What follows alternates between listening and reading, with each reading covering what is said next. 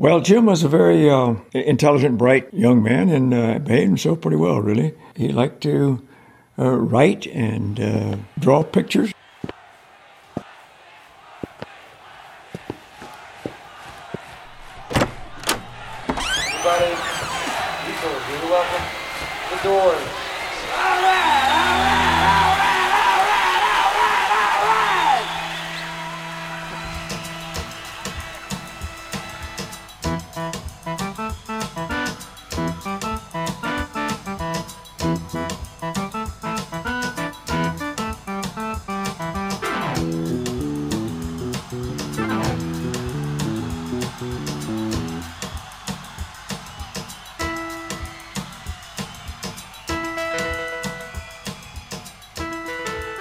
Guys, I just want to hop in here for this interview. This is definitely a heavier interview, and there's going to be a bit of about 20 minutes of door stuff right here at the beginning that we're going to talk about. But uh, closer to the end, there's, uh, and I believe all of it is important information. We talk about eating disorders, uh, what to look for, where to donate, and stuff like that. There will be links in here.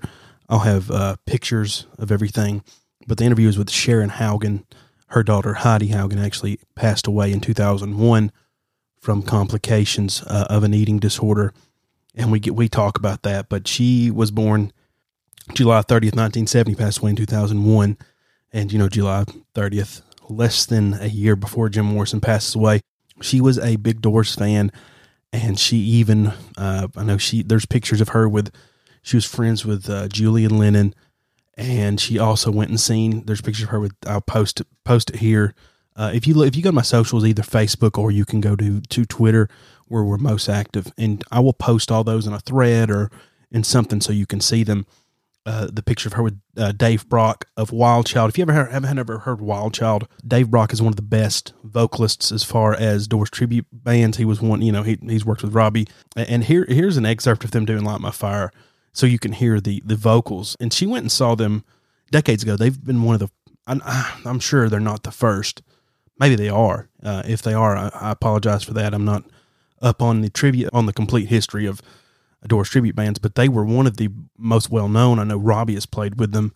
Uh, but listen, these this is Dave Brock on vocals. Here they are in 2014.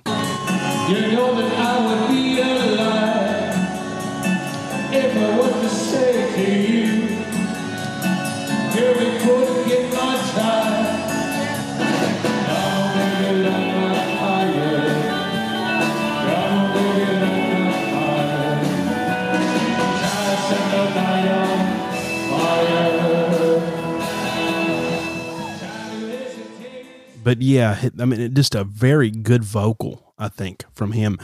And she saw them live. She was a huge Doors fan. And we also get into, she was friends with Fud Ford, who, if you don't know Fud Ford, we go into that. Jim's high school friend. And Heidi and Fud were good friends. We also talk about they were, uh, they lived next to Pablo and Ray Manzarek. So that's another interesting bit. I apologize in advance. I am a little sick during the interview. I tried to, I, you, you you can still hear the stuffiness. I cut out all the coughing and stuff. But again, I want to reiterate this is an important interview and something I think that is important to know. And it's definitely different than anything I've done. But I thought that this was such a important thing that eating disorders it affects so many people, especially uh, teenage girls, and, and it seems like it's something that often doesn't get talked about or isn't taken seriously. And we talk a bit about that. And it also relates to the doors. Jim Morrison I'm not going to go as far as saying I'm not going to diagnose him. I do not have the expertise to diagnose Jim Morrison with bulimia or any other eating disorder. When he was in high school, you know, he was he was sort of berated. He, he was sort of called chubby, and he got some making fun of for being chubby. Uh, mostly in elementary school, but in you know throughout his life, and especially there was a lot of talk about his weight. It, you know, into the doors later on in the doors in, in 1969, 70, 71. I'm going to play a little excerpt from a Howard Smith interview that I think is really important and I think Jim, Jim with his with his interesting way of putting things, talks about it. But Jim definitely had a fluctuation of weight. Had some, you know, he talks about how he would eat throughout college, but then after he got out of college, I believe his diet just consisted of. I guess he had to drink some fluid, but he was just dropping acid and he wasn't eating. And uh, I mean, I think with Dennis when he lived on Dennis Jakob's rooftop, he might have been eating then dinner with him sometimes But when he talked to Ray and Ray said that he had slimmed down about lost about thirty pounds or so, Jim said that he hadn't been eating anything. That that that infamous meeting on the beach. You can go back and listen to our, my episode with Bob Batchelor for that in 1965, when we talk about 1965. But Jim had a had a weight issue. Had had a I don't I don't know if it was an outward. We can speculate on that if he if he was it was an inward sort of thing that he that he thought about consciously or subconsciously. If it would, I mean, I imagine it, it might have played an impact or had some effect on him. But anyway, it is something that that affected him definitely, and it affects anybody who, um, you know, it can it can this can be a disease that anybody can have or or a disorder anybody can have. But I just wanted to play this bit of the Howard Smith interview. It's sort of famous now, but here it is. And this is straight from the source from the interview. Uh, I believe it's about 39 minutes into the interview that he that he's talking with Howard Smith, where he brings up his old weight. So this is straight from the source. Not and you'll see some videos coming around like some and they're cool too, but they have a lot of backing music. I wanted this straight from the source. And this is Jim just talking about weight. There's a touch of humor and sarcasm to this, maybe a bit, but I, I think Jim is, is being a bit genuine here. Uh, I'll play it and without commentary. Well, I guess I did give a little bit of commentary, but I'll play it without any more commentary and I'll let you make the decision on that. Are you hungry? Why do you ask that? Well, maybe uh, we could order out for some sandwiches or some chicken delight or something. You're not hungry? Or, how about you? Are you hungry? Oh, it's lunchtime. What, did you have breakfast this Yeah. morning? You did? What'd you have? Oh, little things like chocolate cake and tea here. Is that all you had? Yeah. That's Hey, all I you should want. eat more, Howard. You put on a lot of weight. Eating a lot? You know, that's something that's that really bothers me. What's wrong with being fat? That's what I want to know. Why is there such I didn't say there was anything wrong with it. Why is it so onerous to be fat? Um, I don't see anything wrong with fat. You know? I mean, I remember when I used to weigh 185 pounds. I'm, I'm the same height. I was the same height that I am now. and I weighed 185 pounds. And I was going to college, and I had this food ticket at the cafeteria. And the cafeteria food is mainly all based on starch. You know, it's cheap food, right? And so I don't know what it was, but in order, I don't know, I just felt like I was, if you missed your meal, you just, you know, I just figured, well, I was getting screwed, right? If I missed a meal, I just blew it. So I'd get up at 6:30 every morning just to make breakfast, right? Eggs and grits and sausages and toast and milk. Okay. Then I'd go do a few classes and I'd make it in there for lunch. Mashed potatoes. Uh, you know, every now and then they'd put a little piece of meat in something, you know. Then I'd go to a few more classes, and then I'd go to dinner, and it was more mashed potatoes. And so at the about three months later, I was 185 pounds, and you know what? I felt so great. I felt like a tank, you know. I felt like a like a, a large mammal, a big beast. When I move through the corridors or across the lawn, I just feel like uh, I could knock anybody out of my way, you know? I was solid, man. It's terrible to be thin and wispy because, you know, you could you could get knocked over by a, a, a strong wind or something, you know? Fat is beautiful. How much do you weigh now? I don't know, to tell you the truth. I'd guess somewhere in the neighborhood of about 150. Really? Mm-hmm. You want to compare biceps? Do you want to, you want that arm wrestling match, Howard? Are you ready? Are you All in shape? Yeah. Well, what are the interviews over? uh, Jim, I don't know. I don't know. So Howard Smith, that whole interview was, and I'll let that run a little longer, but I, I think it's really interesting. I, I, the Howard Smith was very pointed throughout the entire interview, and and I don't know why, but Jim was giving it back to him, and it's a fun interview. I think it's a really good interview. Howard Smith sort of does a lousy job at some points, and I think he's very combative at points. But uh, it's an interesting interview. It's definitely Jim uh, different than he he is, you know, in the spotlight. But that was his his take on it with a little bit of uh, levity, I guess. Definitely. But that being said, we we're going to get to a more serious conversation. And if you are hearing this, and this is I don't know when you're listening after this is posted, if you go on our socials and you look on Facebook, on Twitter, and you search for the post that this is, you can probably search for uh, Sharon's name. You'll be able to find it that way. But if you search for the post, I will. I'm, I'm going to include a link, or not not really a link, but a list of of uh, places you can donate that where your money will be the best utilized. It won't go to corporations like we talk about in here. Uh, if you want to donate to help out with eating disorders, and I'm going to include a list there. I'm also include a lot of stuff that Sharon so graciously sent to me.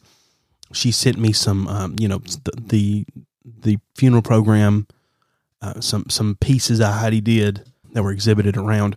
I'm going to include those, some pictures of her with Julian Lennon, with Dave Brock from Wild Child, and, and just some other things.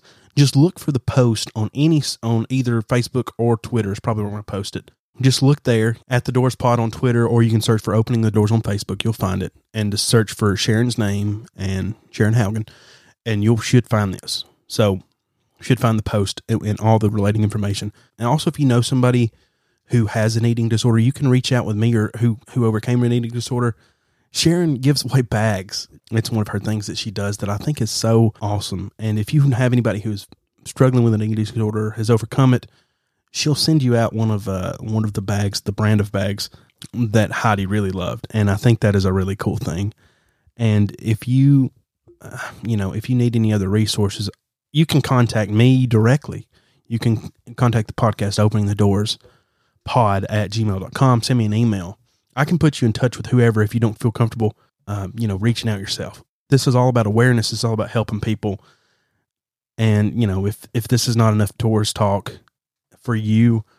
Um, you can listen to the next probably 15 minutes of the podcast, get your doors filled, and you can leave. I mean, th- th- honestly, but this is more. There's more to this than that. There's more to this story. To, to, Heidi is one of millions of people who have suffered through eating disorders, and it's important stuff. And I want to use my platform for something like that. And uh, if it if it isn't enough doors con- content, then you know this podcast be damned because I would I would rather have that stuff on and you know have door stuff on then just you know cover the door you know cover very specific topics every week and not be able to help people out and and get the word out about something. All that being said without further ado here is my interview with sharon. Welcome to opening the doors a podcast dedicated to the doors and everything related to them. My, my name is bradley netherton your host and with me today is a special guest someone i actually met we'll get into that in a second sharon haugen and uh, her daughter heidi um, suffered through uh, an eating disorder and and actually has some doors connections. But we want, and I'll let her talk about that in a minute. But Sharon, how are you doing today? I'm doing great. We're just enjoying some cooler weather here in the uh, Arizona desert by Bullhead City, Arizona, up oh. by Laughlin. Yeah, yeah. Hopefully, I know it. It probably gets hot over there. I'm I'm from Alabama, and I thought it got hot over here. I had a cousin who moved out to Arizona to play baseball for a while, and I think he said it got 112, 113 one day. And I was oh like, yeah, that's normal in the summer. Yeah. Oh yeah. yeah. So uh, something I, I, that's that's hotter than I can even think. Sharon, I would, we actually met in a very unique way, I guess you could say. Uh, I yeah, was, it was unique. yeah, I was scrolling through my Facebook feed one day, uh, as I tend to do when I probably should be doing other things. But I came across a post that you'd made in Doors fan group, and it was basically talking about some uh, the Fud Ford drawings, and we'll talk about him in a little bit. That you had a lithograph set that you had gotten in the mid '80s, or I think Heidi had gotten in the mid '80s, and that you were trying to sell. And I was just reaching out to you to, to, try to help you to sell those. And you're like, "What post did you see exactly?" I haven't but really posted, and I couldn't find the post. And finally, I found it, and it was three years old, and somehow it had shown up on my feed randomly. Uh, and I just thought that was you know, it was just a strange occurrence, but I'm glad we got put in touch though. Yeah, I kept that. It was given to Heidi. And I've kind of kept in touch with uh, the Doors magazine site. She was a collector of a lot of the uh, vintage 60s, early 70s concert posters, her and her boyfriend Bill, who passed away also. Mm. But uh, yeah, and I was just starting to do some research on it, and then I found out that all the information was quite remarkable. The whole history of it, you know, I've never been into that era. I'm a lot older than that, but I've become a little more aware of a lot of these things through all the research that I've done on posters and, of course, on the doors. I remember then, though, that when we lived in Beverly Hills, on Reeves Drive when she was in high school. We had moved down there from the Bay Area. Uh, moved before we it was after before we moved to the Bay Area. We moved down there from Seattle. Um, Ray Manzarek lived over in El Camino, and his son was a friend of Heidi's, and uh, he'd come to the house a few times, and I was made aware of that by Heidi later on. But this collection, set number, I think it was 91. I don't have it in front of me now. Yeah, it But, says uh, 99, I think is what you posted. 99. Yes, okay, ma'am. Mm-hmm. 99. Yeah. That was given to Heidi uh, when we were living up in Alameda after she graduated from high school. We moved up there in 1989 over on Webster Street, the other main street of Alameda up there, you know, in the across from Oakland Yeah, yeah. there are a lot of shops and this man named Fud Ford, his name is Gerard, I learned later, had a shop and it was kind of a psychedelic and poster and 60s and all that kind of memorabilia and things and tapes and records and that. And he had given this set number 99 of a set of lithos. He had made 250, I found out, Mhm. of these sets. And there's 26 drawings in them and uh, he had given that to Heidi. And I never thought much about it. She had showed me once, but after she passed away, battling from anorexia, I started going through a lot of things, and then I started researching it. And Fud Ford had gone to high school with Jim Morrison when he was going to Alameda High School. He had come across all these drawings that Jim Morrison had done and given to him, and so he decided to make sets. And he made 250 litho sets of these drawings. And they're all on sheets that are like about maybe 11 by 14 or 8 by 10 and some smaller. Heidi used to shop in his store there and he liked Heidi a lot from the note he put in there too about Heidi that he signed. And so he gave her set number 99. And then I learned that he had died in uh, 1994 and he sold his partner sold the remaining sets and I don't know how many there were, but he sold them to the Doors Magazine Corporation. And they in turn started to divide the sets and selling them individual pieces. And so I went on and, you know, and categorized them and for the value and that. I did make a short exhibit of them, some of them. You can't, in a public library, you can't exhibit a lot of his drawings. Would Yes, be considered yes. pornographic. Yeah. know. But I did that when I did an exhibit on her vintage concert posters that I had, had framed and had researched the values and stuff on them from the different bands of those eras. But it was quite interesting to read about that. That's how I posted that on there. And I was wanting to find a good home for them because at my age, I'm trying to find homes for a lot of things so they don't just get trashed or given Yeah, away to yeah. the Salvation Army or something by people. hmm Yeah. So anyway, I found a home, and her her friend that visits me from Michigan, she's a collector of vintage posters. So I gave a lot to her. I did sell some, but and the Jim Morrison collection because I know she'll hand it down to her son and daughter, who are you know they're in their late twenties, early thirties. But anyway, it was interesting, and I've learned a lot about that. yeah. That's how it. I posted it at that Yeah. time. And, and it's, I mean, it's just sort of, I'm still sort of amazed that that happened. And I was just going to read a little excerpt from uh, Frank Lisciandro's book, Feast of Friends. It was, he was also friends with Jim, just to give people a little bit more information about Fud Ford uh, in case they needed it. Jim was 13 when his family moved to Alameda, an island adjacent to Oakland, California. The year was 1957. Rock and roll was making a strong foray into pop, American popular culture, and On the Road was a newly published book.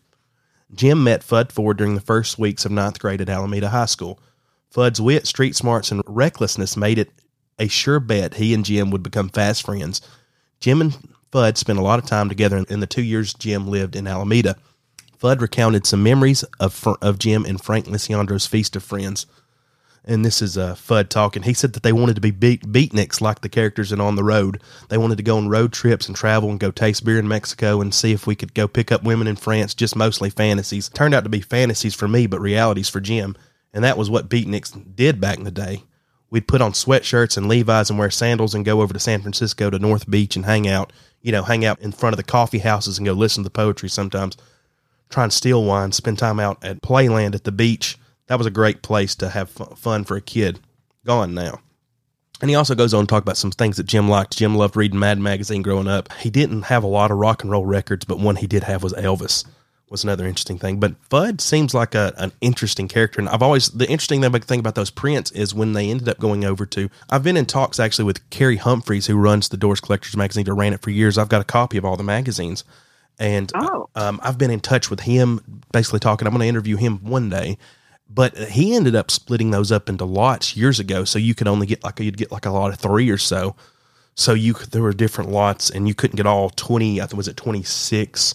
Uh, 26, I believe. yeah, Yeah. 26 altogether. So you couldn't get them all in one fell swoop whenever they, they ran them. So you'd have to get the whole, you know, different sets. That being said, though, I find that interesting that she was friends with Fud and that she was into psychedelic stuff because she reminds me a lot of myself because I, was growing up, you know, I was born in 93. So I'm 29 now. And I was, I ended up getting into the doors in a weird roundabout way. But you know, my parents never grew up listening to the Doors, so it wasn't something in their purview. But I sort of was drawn to the psychedelic culture. Can you tell me a bit about Heidi and, and some of how she got into it, or uh, or I don't really know, but she's always been kind of an. Well, I was told by a psychic when I was living in San Diego for a while, little Rose Rogers, and Heidi was an old soul, and I believe that she loved old. She she was from, and her she met Bill Field, who up when we moved up to Alameda, Mhm. and he was into. He worked at the psychedelic shop up there in San Francisco, and they became boyfriend girlfriend, and and he passed away from the diabetes five years before Heidi. I loved him dearly. But she always loved th- that kind of music too. She she could sing beautifully. She had a voice like Whitney Houston used to sing before she Oh, wow. started to you know decline. But I mean, she really just loved music, and they were into the Grateful Dead. And they she traveled around her and Bill going to different concerts and that, and they were like modern day little hippies. I mean, they she just loved all that and uh, collected things. She was just something different you know. She she appreciated vintage and antiques. She was always interested in those things. They really did a lot in her short 30 years you know. She did a lot of traveling and experiencing different things and she just loved that and that's one of the reasons why she wanted to move up there uh, later on because my son who was much older 11 he was had been stationed at the um, naval air station there and so she moved up there first, and I followed a few months later. But that's how we managed to go up there, and then went from there. Yeah, and you talked about uh, Ray Son Pablo coming over. One of the, I guess, the stories in Doors lore that there was always a Doors lost song called Paris Blues, and it was on a cassette tape that Ray Manzarek, his father, owned. And whenever Pablo was a kid, I guess he accidentally erased over part of it, and they couldn't get it back. But here recently, they've released the song as it was and sort of tried to fill in the bits the best they could but it was never released just because he had erased part of it. I guess when he was a toddler messing with his tape cassette uh, player or something.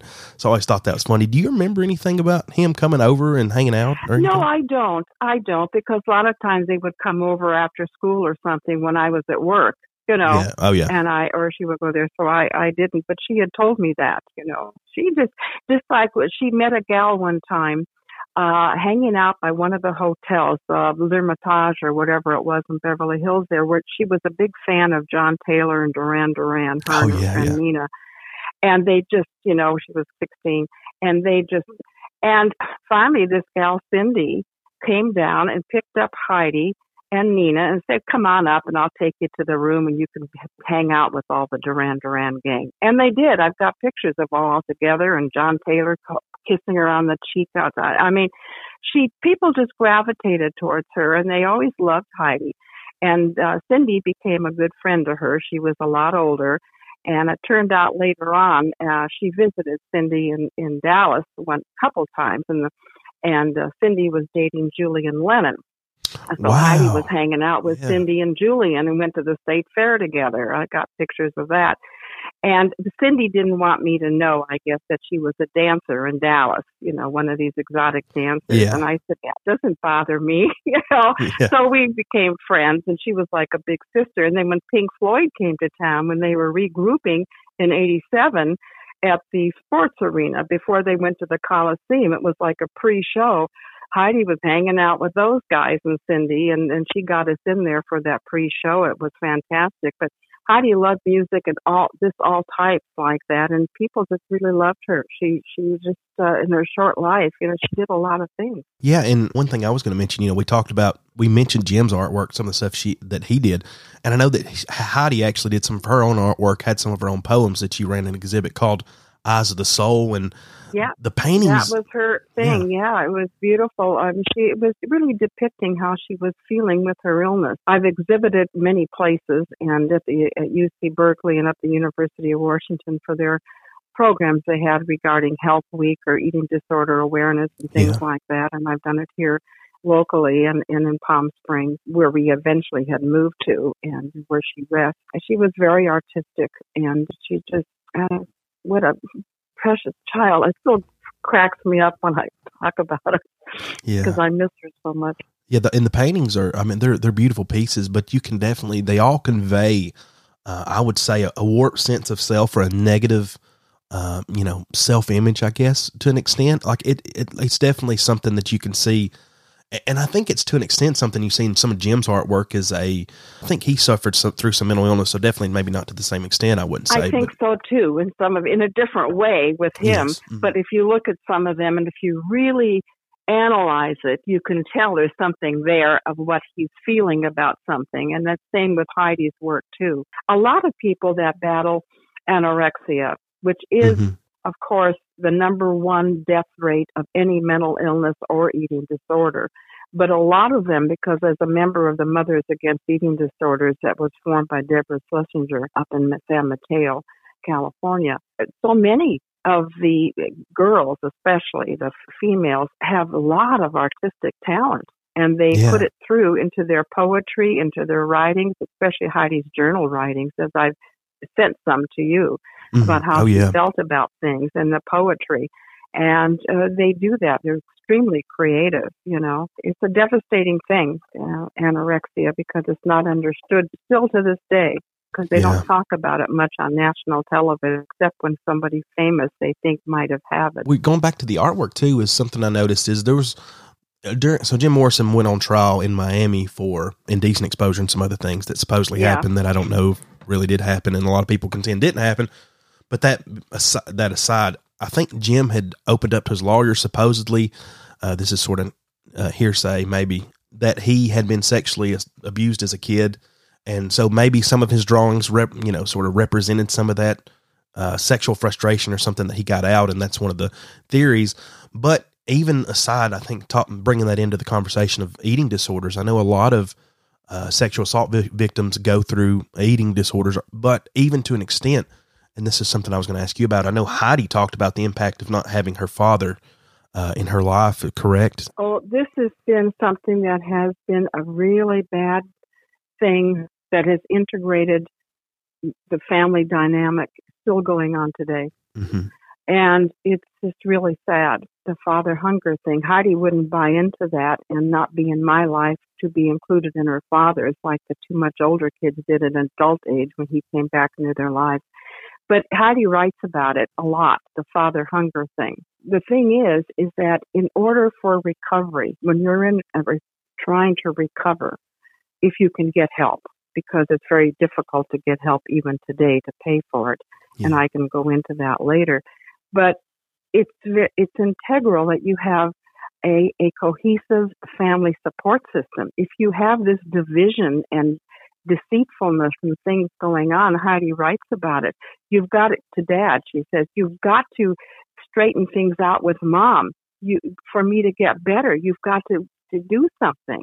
But he Yeah. never would stop that, and he's still doing it today, 45 years after being divorced. Yeah. So it's just ridiculous, you know, and he never could get it. And Heidi would say things like the one thing in her journals, which is in that a memoir book that I have put together. The one thing I don't understand is the backlash on my father's hand. And I'm, am I just a noun to you? It, you know, it takes a family to help me get better. You know, I need Yeah. your support.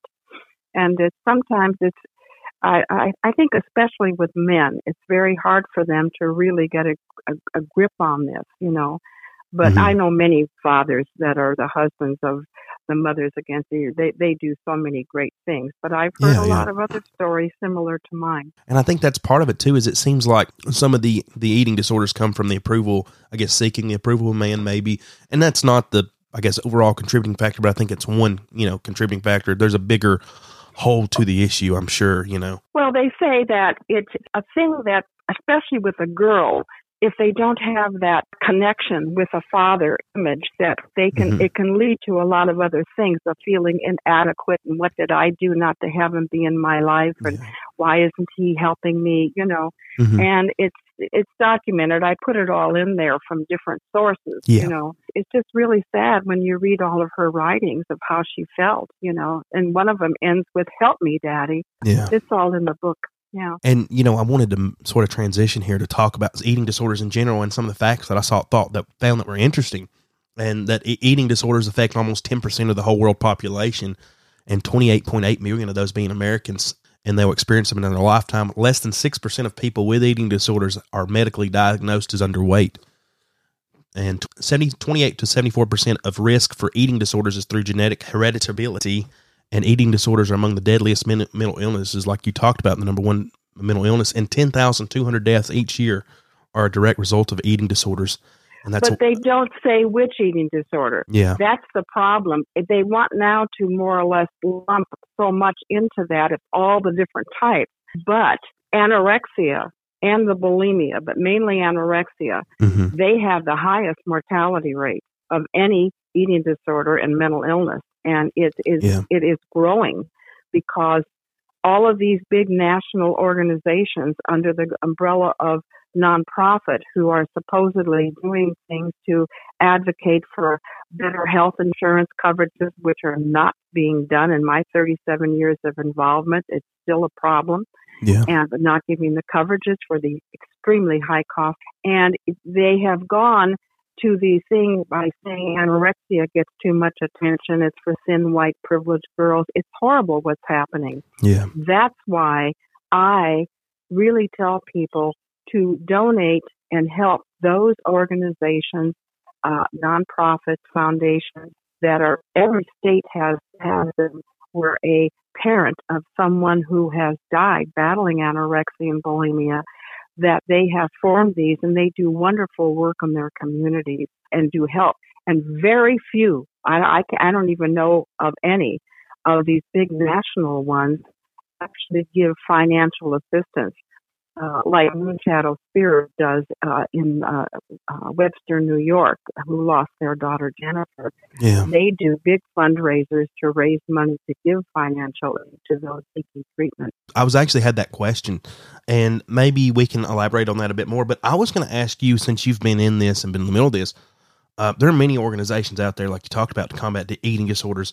But with your, I guess, expertise and being more acquainted with the field than anybody, you know, I would I would ask: Are there any that you would recommend donating to directly, and there are any that you would recommend staying away from?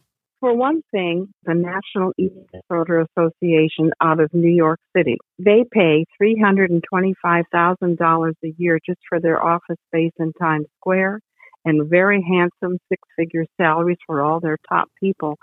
And it, they do no financial aid. They do walks all over the country. And I have participated in a number of them. And finally, we were told in 2019 up in Vegas that they, we really weren't welcome at their walks because we make other people feel uncomfortable. But they took all of our money we raised all the time. Oh wow! But the thing is, is that they they have just gone to this other side, and they also told us that we should have our own get together away from anybody else. Like, and they don't ever address and don't want people to know that they're dying more and more every year. Because if all these big national organizations that are supposedly advocating for better health and health reform and mental health parity and in Congress, like the EDC, which is the Eating Disorder Coalition in Washington, D.C., which I spoke on before, if they were really making progress, why are the statistics of the death rates and victims going up and up and up year after year? Yeah. More difficult to get the treatment that people deserve. And all of the treatment programs across the country, more and more keep cropping up over the years. They are all for profit and there is no accountability and there is no oversight on these. They don't have to meet any standards. There's nobody there watching out what they do. Yeah. And it's presenting people will mortgage their homes, they will spend all of their 401ks, they will charge up their credit cards to try to pay for this expensive treatment. Now, Fox News came here. They got my name from ANAD, and ANAD is pretty good. And they've been in, they've been in, uh, outside of Chicago there, I think, for about thirty some years Oh wow. uh, or more than that, because I've been with them Yeah. since, yeah, they've been there about 40 years. And through them, uh, Fox News in New York got my name back in 2004. And the Olsen twins from that TV show, Yeah. hmm one of them had come out saying that she was battling anorexia. And so they decided that they were going to do a show. So uh, they had contacted ANAD and they had referred them to me. And their producer had called me. And I was astonished because Heidi and I had always tried to get some help and get the word out there. Anyway, we even went on the Leeza Gibbons show, and that fell through too with what they did. But anyway, uh, they came here with their. I provided them with all kinds of information. I was putting a thing together about Heidi, and I had the tapes that she had left, which are really profound and hard to watch. Hmm And I sent them to them, and they came out here with a crew, and their lead anchor, Jane Skinner, who is no longer she retired. She's married to the NFL. What's his name? Roger Goodell. Yeah. Oh yeah, yeah, yeah. Yeah, yeah. She came here and they aired it and my interview and Heidi's tapes and that on their nationally televised Breaking Point series, Eating Disorders, The Deadly Secret. Now, all of these TV shows you've seen where they bring out these talk shows, they bring out emaciated people and they talk about the illness and, but they never talk about how do you get help? Why isn't the insurance paying? They never do. This show did they asked the one doctor, in fact, I had met him when I was speaking back at the coalition in DC in 05, but uh, I had not met him yet. But anyway, he said when they asked him on this show, what does it cost for treatment? And he said, quote, in a good treatment program for at least four months, it would be well over $200,000. Yeah. And that was then. So Yeah. the treatment is extremely expensive with these treatment programs. Now, the Eating Disorder Coalition, which advocates supposedly putting together some bills in legislature, nothing much has happened with that to help with the cost of treatment. There's been a few things for research and development and things like that, but that has not come to any fruition there. But they're a coalition. Yeah, you said the co- Okay. I, I, you broke up right when you said the coalition. Uh, I think you're talking about the co- so you basically all, it's all funded basically the machine. It's like a cog in the machine. Basically, the people, the doctors, and the programs that charge all this money back to the coalition, but nothing really gets done for as far as providing No. health care. No, people are still struggling. You see, and they have to sue the insurance companies. They have to file appeals, and it's it's a nightmare. And it's still going on after my 37 years of involvement. The 15 that uh, Heidi battled it, and all these uh, years since. You know, it's Oh, yeah. just it's just gotten nowhere, and it's very frustrating. It's just something that I don't I don't see what the end is to this. And people keep on talking about you have to talk about awareness and the conversation. Well, it's the awareness and the conversation has been out there. Now, when Heidi first developed into this, she was around 15. And the Karen Carpenter story had been around for a couple years or so, I Yeah. think, then three, four years. And Karen Carpenter's death actually brought a lot of attention to anorexia and Mhm. bulimia. But until then, people didn't talk about it at all. You never heard much about it, you know. Yeah. In fact, I had dinner once with, I think his name was Tom Mills, with my friend Alan Friedman. We had dinner with him, and he was the producer of the Karen Carpenter story. Oh, and wow, he yeah. said, he said that Karen was really the the money maker for that whole family, and and they really didn't get her into let her develop into treatment and follow through because she had to be making money. Yeah. and they really were not that into helping in recovery and supporting her. It wasn't that big a thing to them really. And and uh, it was so well we all saw it how she got so thin but they didn't talk about it you know yeah. so they were not a real big, just like we dealt with. You don't have a real supportive family for different reasons. She did bring attention to it, and I always include her in anything that I talk about is Karen Carpenter. What a beautiful soul, beautiful voice, you know. Oh yeah, an amazing drum. Yeah, an amazing drummer too. She was. Uh, Yeah, the drummer, she was fantastic. I was watching a segment, I pulled it up a while back and I showed it to my husband. He said he couldn't believe it. Yeah, she was the drummer. in fact, People don't know that. yeah. In fact, in, po- in post production, right here, I'm going to drop in a drum solo she did, and uh, it's it's amazing.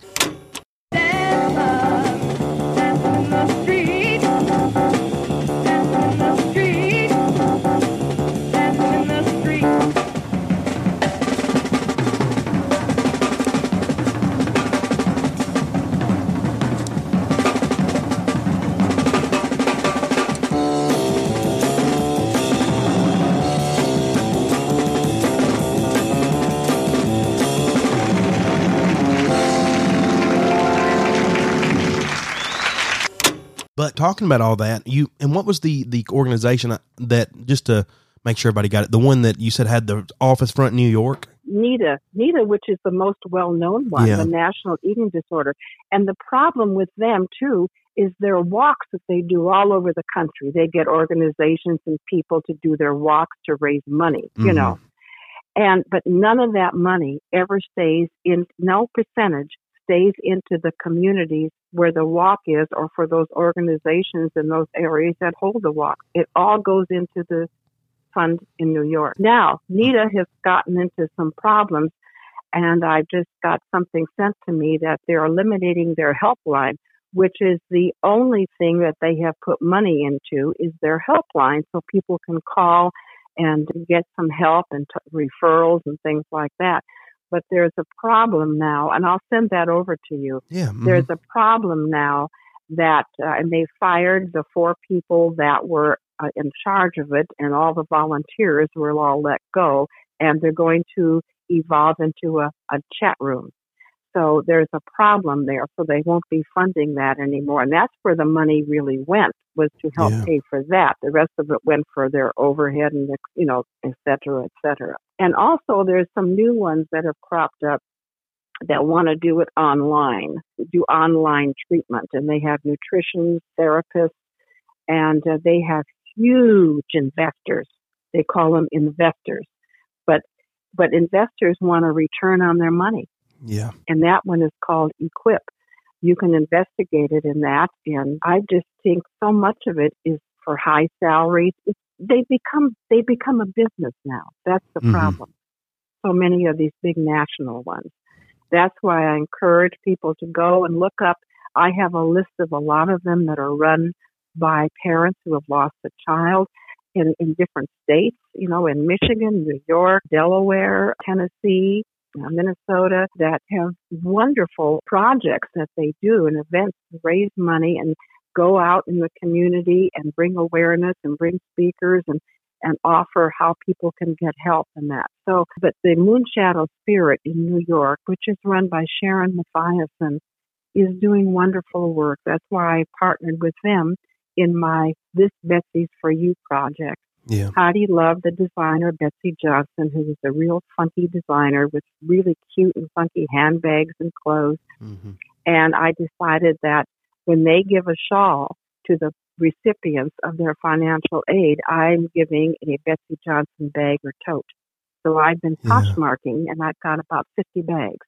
Oh wow, that's and I'm great. helping others that that I know that are battling that I sent them out to, and I've sent them out to a number of the mothers of those who have lost their child too, in memory of Heidi in this Message for You project.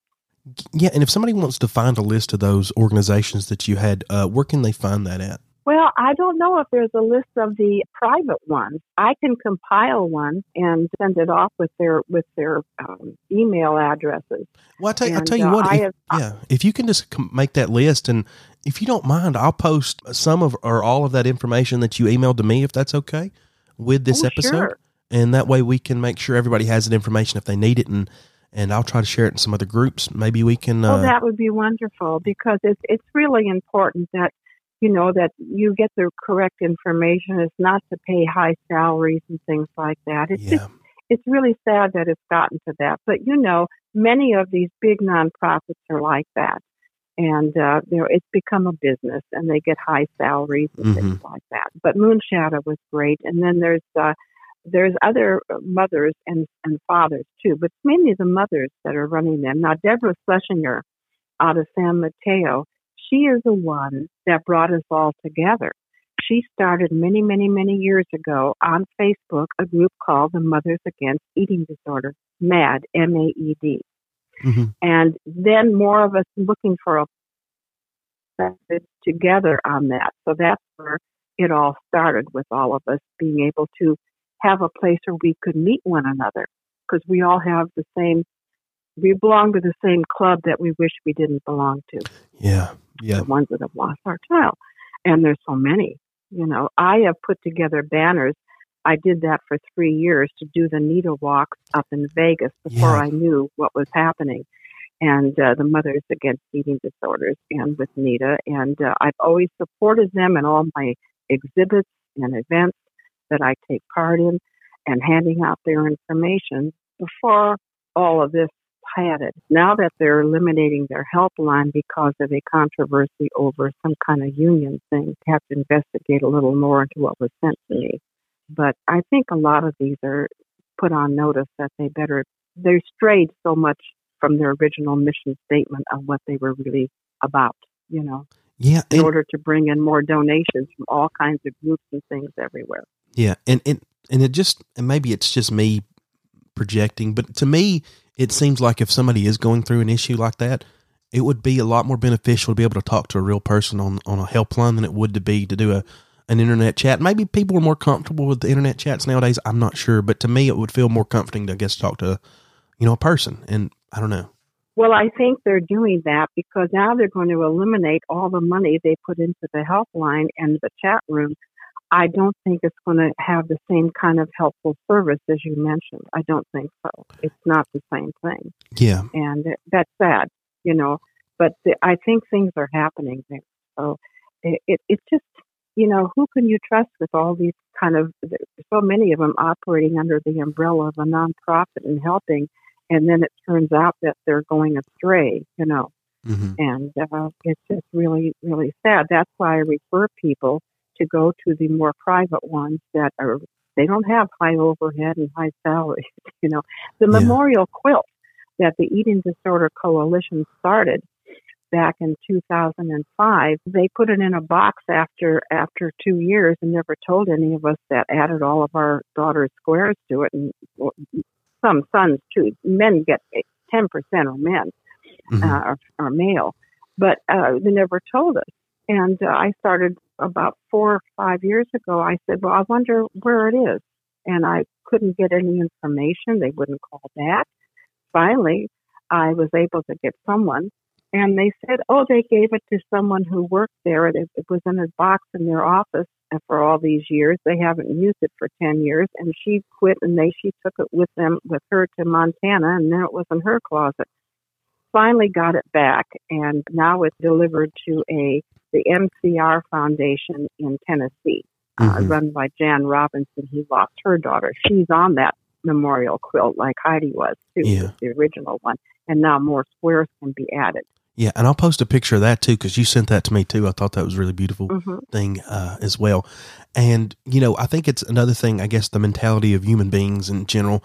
If we want to donate to something or we want to donate to a cause, we go to the very blatantly named, hey, if we want to donate to somebody, you know, with eating disorders, let's go to this national eating disorder, you know, uh, coalition or whatever, and that's who we're going to donate to because that's sort of the mentality we have. We don't really do a lot of research into this, so that's why I think stuff like this is important.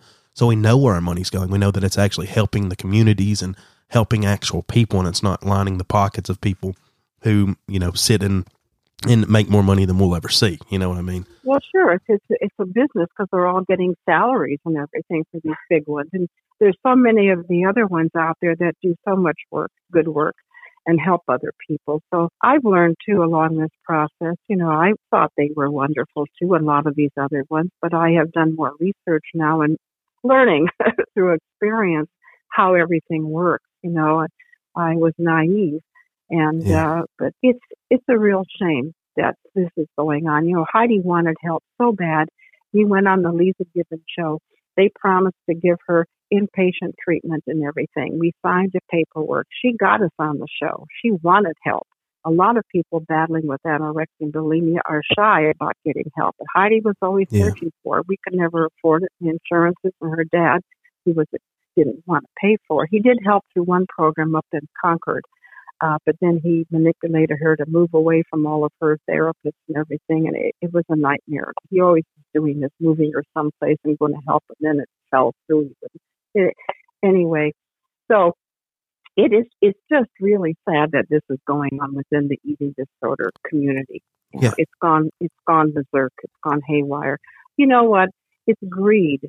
The whole country is suffering from the greed. You know, it's mm-hmm. not what's good for 10 or 20, 30 years down the road. It's immediate gratification without thinking of the repercussions later, you know.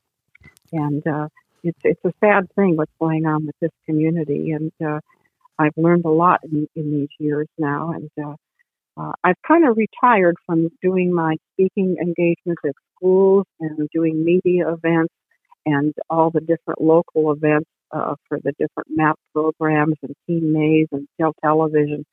I just got tired.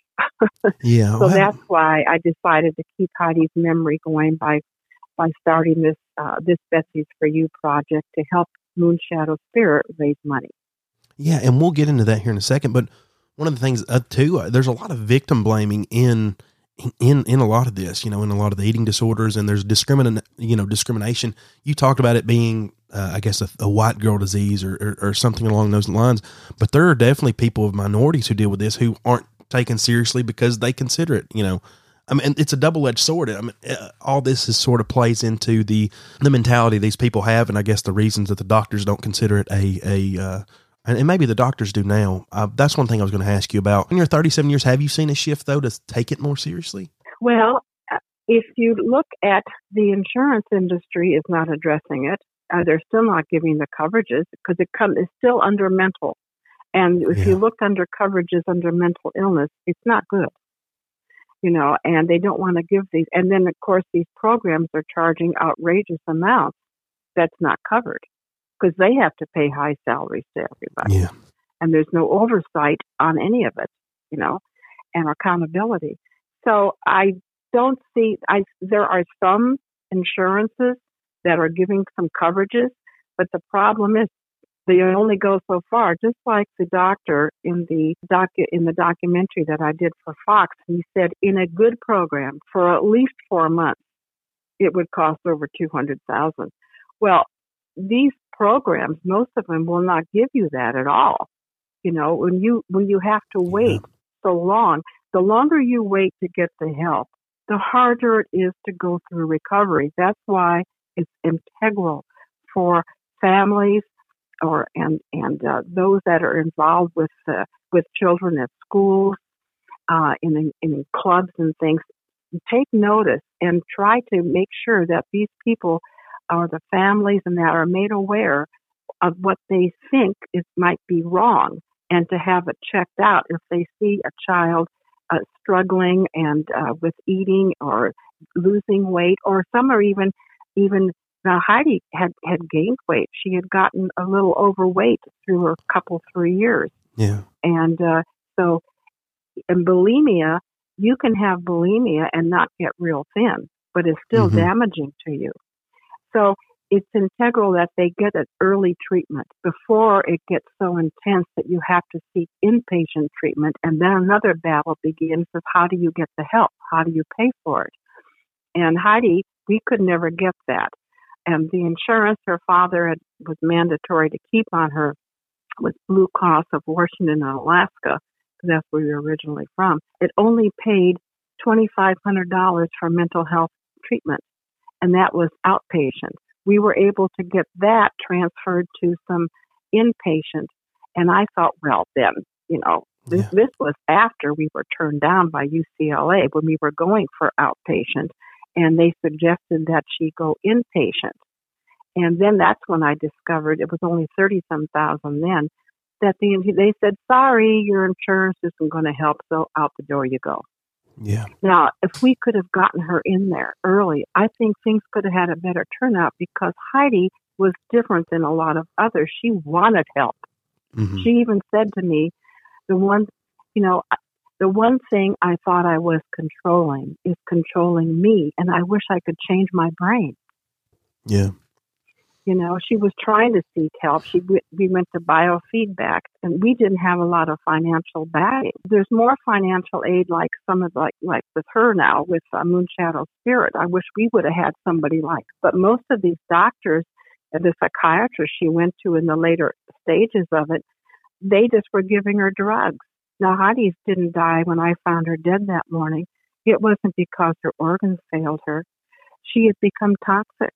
I didn't realize that all of these medications that they were giving her for anxiety and depression, that they weren't monitoring her fragile con- condition with little food intake. And so over a period of time, her body gave out. They over medicated her.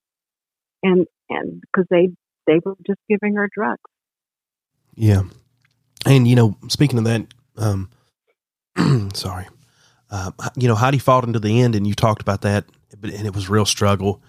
Uh, you talked about the not much medical treatment, but when she passed, you said that you experienced an unshakable suffocation of darkness and a total eclipse of all sunshine. And I know that she was, uh, she went by Sunshine, and you called her that and stuff. But you eventually started your own campaign, and that's something I want you to tell me about. What what was the motivation? Was it to help people like Heidi, and then uh, what ended up, you know, leading you towards making the campaign? Well, you know, Brad, Heidi had always said, Mom, if I don't make it, go out there and do something. Yeah. Tell people, tell my story, tell our story, so that other people might get some help and they don't have to go through what we did. So uh, I finally pulled myself together. It was horrible. And yeah. in she died March 26th of 01. In September, I was still struggling, but I contacted our local radio host, uh, Marshall Gilbert in Palm Springs, who had a radio show in the morning. And I talked with him, and he said, Come on the show, and we'll do a whole hour, and people can call in. So he had done some research in that too.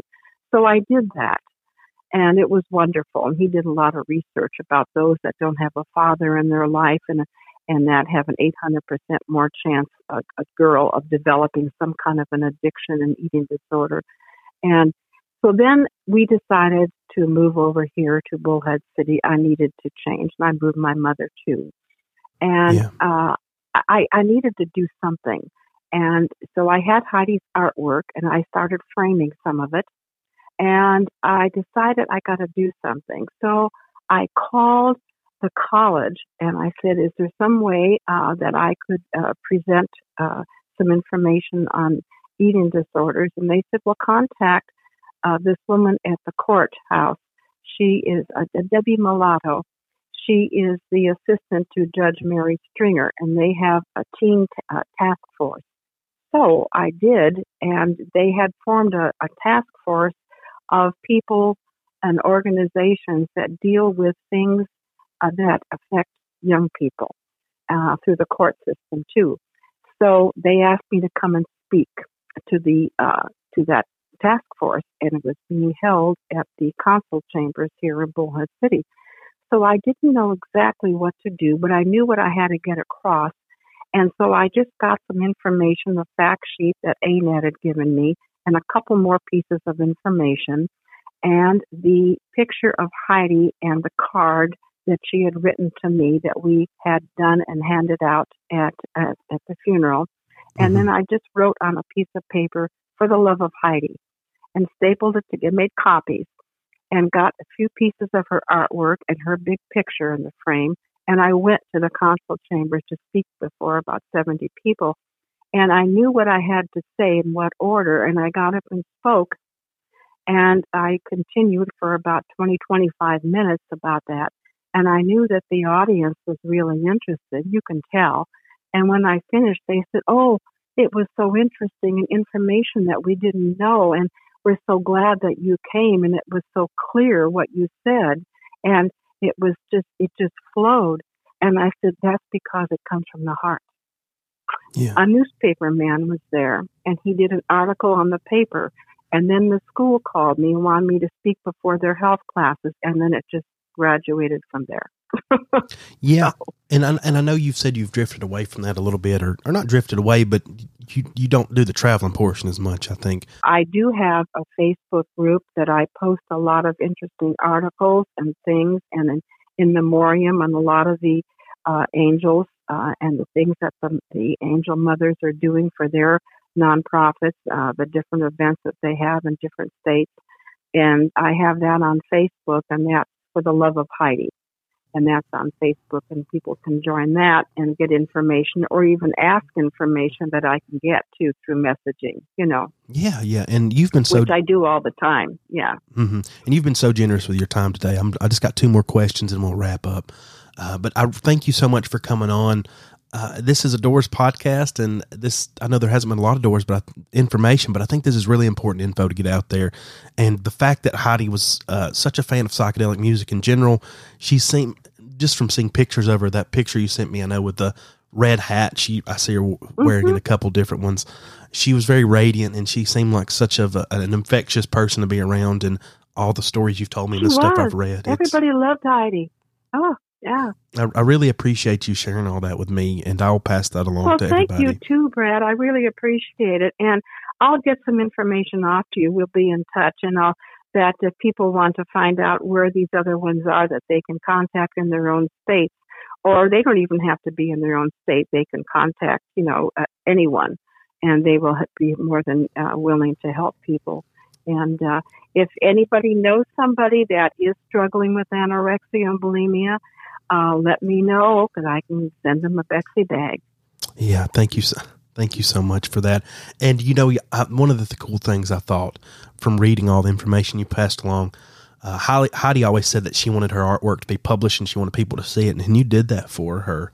Uh, how did that make you feel, or what? What was?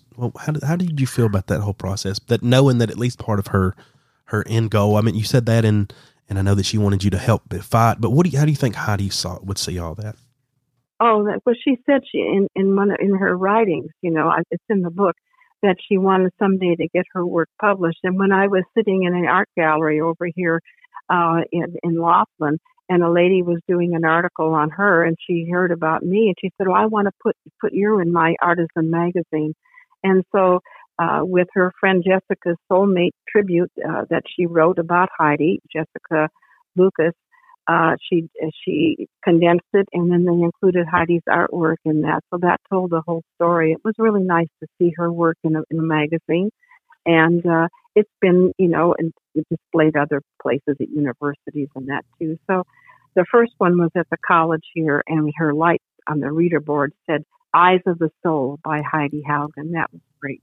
Yeah, yeah, and uh, lastly, and we've talked a bit about this, and I know that people uh, will hear this throughout the podcast. But how would you want Heidi to be remembered? ah, it's just a beautiful person who just uh, loved life and loved helping others, and she she just uh, meant so much to so many people, especially all my friends too. Yeah, And uh, she's uh, just a, a beautiful soul. Yeah, and I wanted to read the uh, the letters. The one of the last was it the the last letter she sent you before um, she passed. The one that was Mhm. included on the uh, in for the funeral and her card and everything. Uh, yeah. yeah. I was just going to read that if if if that's okay. Okay. Uh, Mom, I love you. And if you could spend one day in my brain, you would understand. I feel like I'm shipwrecked and blind, condemned to living without all my past passions. But it will change. I'm on the road to change. It'll be hard on you and frustrating, worrisome, baffling, and eventually resentful, but I understand. But the good news is I'll be okay someday soon. Crazy isn't so bad, it's just exhausting and horrible to the most important people I love. We will have ups and downs, but we will survive. It's always been me and you against the world, only I thought by now I could have taken care of you. I'm so sorry for that. Uh, take care of yourself, please. I love you, Heidi, sunshine. P.S. I've got Grandpa and Grandma, Bill, Randy, uh, Mr. Cowan, all looking out for me, so I'll be just fine. And uh, that was the last thing she wrote to you. Yeah. Um, well, okay. Sorry. Yeah, it's hard. Yeah. Mr. Cowan was her teacher. He even came to our house from the school. He was wonderful. She loved him. You know. Well, I'm sorry for making everybody cry this morning. Um, thank you, you know, Sharon. Thank you so much for all this, and thank you for coming on to Well, I'm glad. and uh, Heidi would have can bring people together because of her interest. yeah, and and I and I hope I hope this helps somebody. I'm sure it will. And, but even if not, I'm so glad I got to talk to you, and uh, it's helped me, if if nothing else. And I'm and we'll be in touch. And I just want to thank you for well, coming. the, the illness, the more information you can get out from the people, from the for the victims of how they felt and the families. But it is very difficult to understand, and the more information we can get out there, and I wanted to thank you for doing this. It means a lot. Thank you again to Sharon Haugen. You can find resources to combat eating disorders in the description of this podcast, or you can find them on our socials by searching for this podcast post. You can find this podcast on Twitter at The Doors Pod and on Facebook by searching for Opening the Doors. If you have any questions, comments, or suggestions for guests, you can send an email to openingthedoorspod at gmail.com. I want to give a special thanks to podcast consultant Jim Cherry, who authored The Doors Examined and The Last Stage. Music for this podcast was done by Christian Cornejo of the Jimbo Tribute Band from South America. I hope to meet you back here in two weeks, but until then, keep the doors open and the music loud.